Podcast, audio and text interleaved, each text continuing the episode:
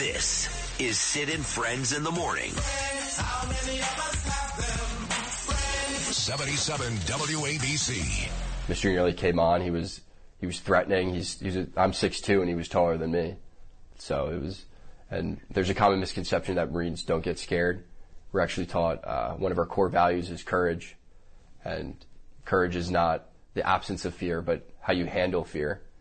And you know, I was scared for myself, but I looked around. I saw women and children. He was yelling in their faces, saying saying these threats. I couldn't just sit still.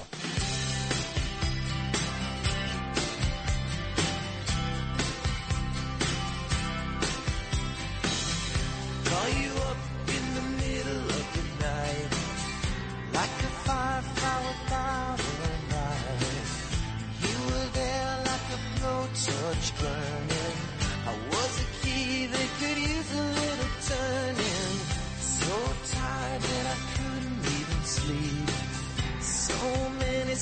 secrets I couldn't keep. Promised myself I wouldn't weep. One more promise I couldn't keep. It seems no one can help me now. Hero Marine Daniel Penny actually talked a couple days ago, yesterday, the day before, I forget, made a bunch of videos. He said, just so you know, Jordan Neely was screaming, I'm going to kill you. I don't care if I go to prison the rest of my life. I don't care if I die. I'm going to kill you. That's according to Daniel Penny. And uh, me personally, I choose to believe the Marine and not the homeless maniac who did go through a tragedy as a kid, but man, we're way past that. Anyway, Penny's attorney is one of my favorite attorneys here, too, right there with Danielle Rosenberg, Joe Tacopina, and Arthur Aidala. Great attorney, great guy. Also served this country very proudly. It's my good buddy Thomas Kenniff. Thomas, good morning, pal. How are you? Hey, good morning, Sid, and thanks for putting me in good company with those guys. Uh, Aidala, Tacopina, and those guys. They're all great. They are great. And, so, and by the way, so is uh, your partner, Stephen Raiser. I met him at Judge Janine's book signing, and I, I'm sorry I spilled the wine on his jacket, but what a super guy. Listen, he makes that like a good partnership. He makes up for all my shortcomings. no, you guys are great together. Very, very impressive duo. And and uh, Daniel Penny has the right guy. Can I ask you, uh, first of all, Bo Dietl, I've told you this before. He said it again this morning. He will gladly testify if we get to that point here about chokeholds. And he said he did that many, many times, a cop for nearly 20 years and nobody died. But I want to get to the toxicology report because we all know that George Floyd was all hopped up on drugs. And look, I understand Floyd was murdered. Unlike what your client did, that was murder by that Minneapolis cop. But he was hopped up on drugs. And Daniel Penny did say on video two days ago that when he saw Neely, he said, and I quote, look like a guy on drugs. So are we ever going to see the toxicology report? Yeah, well, you know, unfortunately, we haven't seen it yet. Um, but you know, there, there's some things that that we do know, right? So, you know, in New York, a, a lay person like my client, like you, like me, can make observations of the characteristics of somebody who appears to be under the influence of drugs or intoxicated. Um, my client, uh, you know, has been very adamant that this guy seemed like he was, you know, in a, in a high, you know, manic state. But you know, add to that is it, it's a matter of public record that uh, uh, you know Jordan Neely had a history of drug use, um, specifically K2, which is a, a very powerful substance. And the rumor is, not to stop now- you, Tom, but the rumor is that that specific drug you're talking about, K2, the rumor is he was actually smoking that uh, that day, the day that your client had his confrontation with him. That's the alleged Yeah, rumor. I mean, look, we, we we've had you know indications of that as well. Obviously, look, I mean, you know, full disclaimer, we don't have the toxicology yet, so nobody could say for sure. But but but it is part of his you know doc, documented uh, you know criminal history that that he has uh, you know been under the influence of this stuff and had been abusing this stuff. I think some of his family members have even said that you know he was using K. So let me ask you the sixty-four thousand dollar question, Tom. Why don't you have it? This guy's dead for uh, months already. This case may be going to a grand jury before we know it. Why don't you have it? I know the real answer. What do you think the answer is?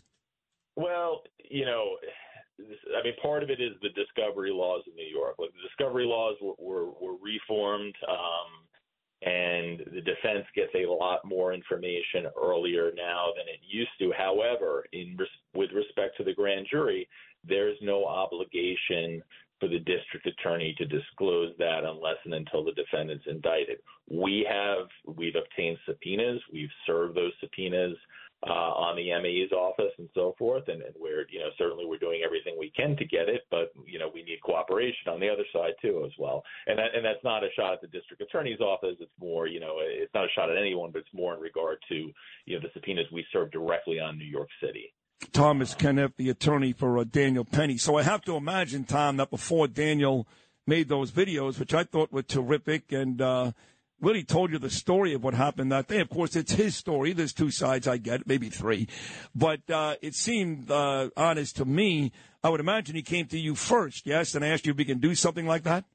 Yeah, you know, look, I mean, obviously we've, uh, you know, we we walk every step with him. Um, you know, look, the default decision um, is not to have your client say anything, right? And in the, in the vast majority of cases, uh, that's exactly what we do. Um, in this particular case, though, it's different. It's different for a couple of reasons. One, I think we have a a, a client here who comes off well. Um, who, you know, I think Mark Twain said, you know, if you tell the truth, you have nothing to remember, right? um, you know, that there's no doubt that he has been consistent and accurate to the best of his re- recollection, you know, with us and publicly. Uh, and, and everything he says is corroborated by disinterested third parties that were on that subway train, by the way. But secondly, you know, look at you look at some of the broadsides this poor guy has taken, and I'm not talking about just from one segment of the media. I'm talking about public officials, uh, all the way up to the governor of the state, who has taken an oath to defend the Constitution of the United States, but yet is doing violence to it when she comes out and prejudges, uh, you know, a, a case with a defendant who is presumed innocent constitutionally. So, you know, at some point, you know, we made a tactical decision to say, look, you know, more than just your, your lawyer, as much as I love being here talking with you, there's nothing like hearing it from the client's mouth, right? Um, you know, to, to get out there and counter, you know, this narrative where, you know, imagine being a 24 year old kid. You know, you served your country. You have no criminal record. You you stand up to try to protect innocent women and children, and you're being called a vigilante again by, by, by what some Yeah. people consider mainstream media sources, by elected officials. You're being Yep. called a killer, a white supremacist. You know, so, so that narrative, I think, at some point needs to be countered. No, you're right. And Hochul did from day one uh, pull the old Nancy Grace deal, give him the chair. So did Al Sharpton. But the mayor, Tom Kenniff, the mayor came out and was actually measured and smart. In fact, I gave him a lot of credit on this show for not rushing to judgment. But then, then, well, something happened. And Adams started to sound an awful lot like Kathy Hochul, including he could have been my son. He looks like my same name, my brother. Made it a whole race thing all over again. Were you disappointed in how the mayor went from really being sharp on this to one of them? Yeah, you know, I was, and look, and there's a lot, you know, a lot I like about Mayor Adams. I mean, look, Curtis was my guy. There's no question about that. I thought he would have been the, the best choice. But you know, sometimes in a city like New York, that's so heavily Democratic, you got to take, you know, the le- you know, the best bad decision you can get, right? right. Um, and, and you know, Adams, uh, compared to the Democratic field, was, was you know certainly the more moderate, the one that was more willing to take a you know somewhat of a reasonable law and order stance. So I was impressed with his early comments, particularly when he came back and shot down this ludicrous 15 minute timeline that was just you know just made up. Someone put it out there, and the media ran with it. Um, you know, and, and the equanimity in some of his early co- comments. But look, at the end of the day, these guys are elected elected officials, right? And, and they have a, they have a base, and that base needs to be satiated. So you know, he's proven himself willing to go against the grain up to a point, Right. but you Then he know, caves. Not, not not not as far as, as he probably should or should have in this case. Right, he caves. Thomas Kenniff, the attorney for uh, Daniel Penny. And you're right, he came off uh, really well, Daniel Penny, but making a video to explain what happened is one thing. Testifying in front of the grand jury is another. Simple question. If, in fact, we get to that, would you recommend that Penny testify in front of the grand jury?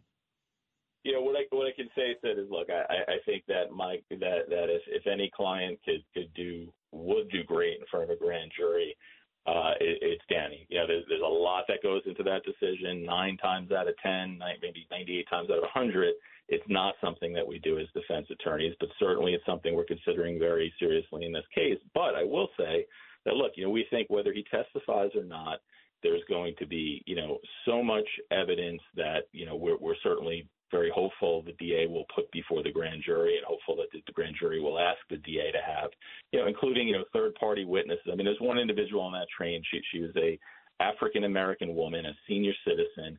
She hung around on the platform waiting, waiting to interact with the police so she can give them her name and information to, to and to thank my client and, and, and say that th- this guy is a hero. My client wasn't trying to be a hero; he still doesn't consider himself a hero. But given that that's the perspective those passengers on the train, you know, we're hopeful the grand jury gets mm-hmm. to hear from them. Yep. They get to see the video of my client interviewed by the police where he, where he gave a story and fully cooperative. And whether he testifies or not, we, we, we're, we're, we're very optimistic that that will be enough for the grand jury to, to not return an indictment. Well, I'm glad you emphasized the fact that that lady, I know who you're talking about, was African American because Al Sharpton right away described this as a race crime, a hate crime, and others have followed. Many have followed along. Even at the very end, the mayor kind of went that way. And you, you just said it. The lady on the train, African American, one of the gentlemen that helped, that helped Daniel Penny, African American. So how could that possibly be the case? One lady says, "Thank you, you saved my life." One guy helped him in restraining this guy. How could this possibly be a crime based on race? Yeah, well, it, absolutely is, and you know it, it runs in the face of you know all the objective facts. And I, look, I'll quote my client. I know I'm supposed to be the mouthpiece here, but I think he said it best. You know, I, I didn't see a black man threatening and uh, you know intimidating people on that subway train. I saw a man do it. You know, and, and that's that's really what it's all. That, that's really what it comes down to. So where are we? Uh, I know you got to run here, but where are we with the whole grand jury and starting up? And uh, give me a timeline, Thomas, of what what we uh, what could we expect next? Yeah, so you know, listen, I, I can't give you a complete timeline because it's really not my show. I mean, the grand jury really is the DA's sandbox. That's the way the law is written in this state and really every every place I know. Um, you know, our indications are though that this grand jury term ends on Monday. Um, you know, so I anticipate. I, I think it, it's it's very likely that we could have a decision this week. Decision this week. Okay. Well, listen, he's very lucky to have you and Steve. I mean, Tom, you're just. I know you threw Mike Sullivan, of course, and when you ran for DA, you know, you talk about Curtis would have been a better mayor than Eric Adams. I believe that in my heart. I also know you would have been light years better than Alvin Bragg. You ran against him. But unfortunately, I don't think people knew who you were back then. So maybe you want to run again at some point uh, after this case. But um, I know what a great soul. wife, Uh, listen, you're you're you're a real hero, a great American, a super friend, and continue uh, doing what you're doing, Thomas. Good luck with Daniel Penny. I hope again. I hope you speak again very very soon, and and uh, the grand jury does the right thing by your client because he is a hero. Thank you so much. All right, so that was a pleasure. My pleasure. You're the man. Say hello to Steve for me, okay? We'll do, buddy. We'll do. Tell him not to send me that dry cleaning bill. I literally smashed into Tom and Steve this huge glass of wine that Tom was holding. Hit Steve on this beautiful jacket at Judge Janine's book party. Thomas Kenniff is a great guy. I love him. I do. I love him.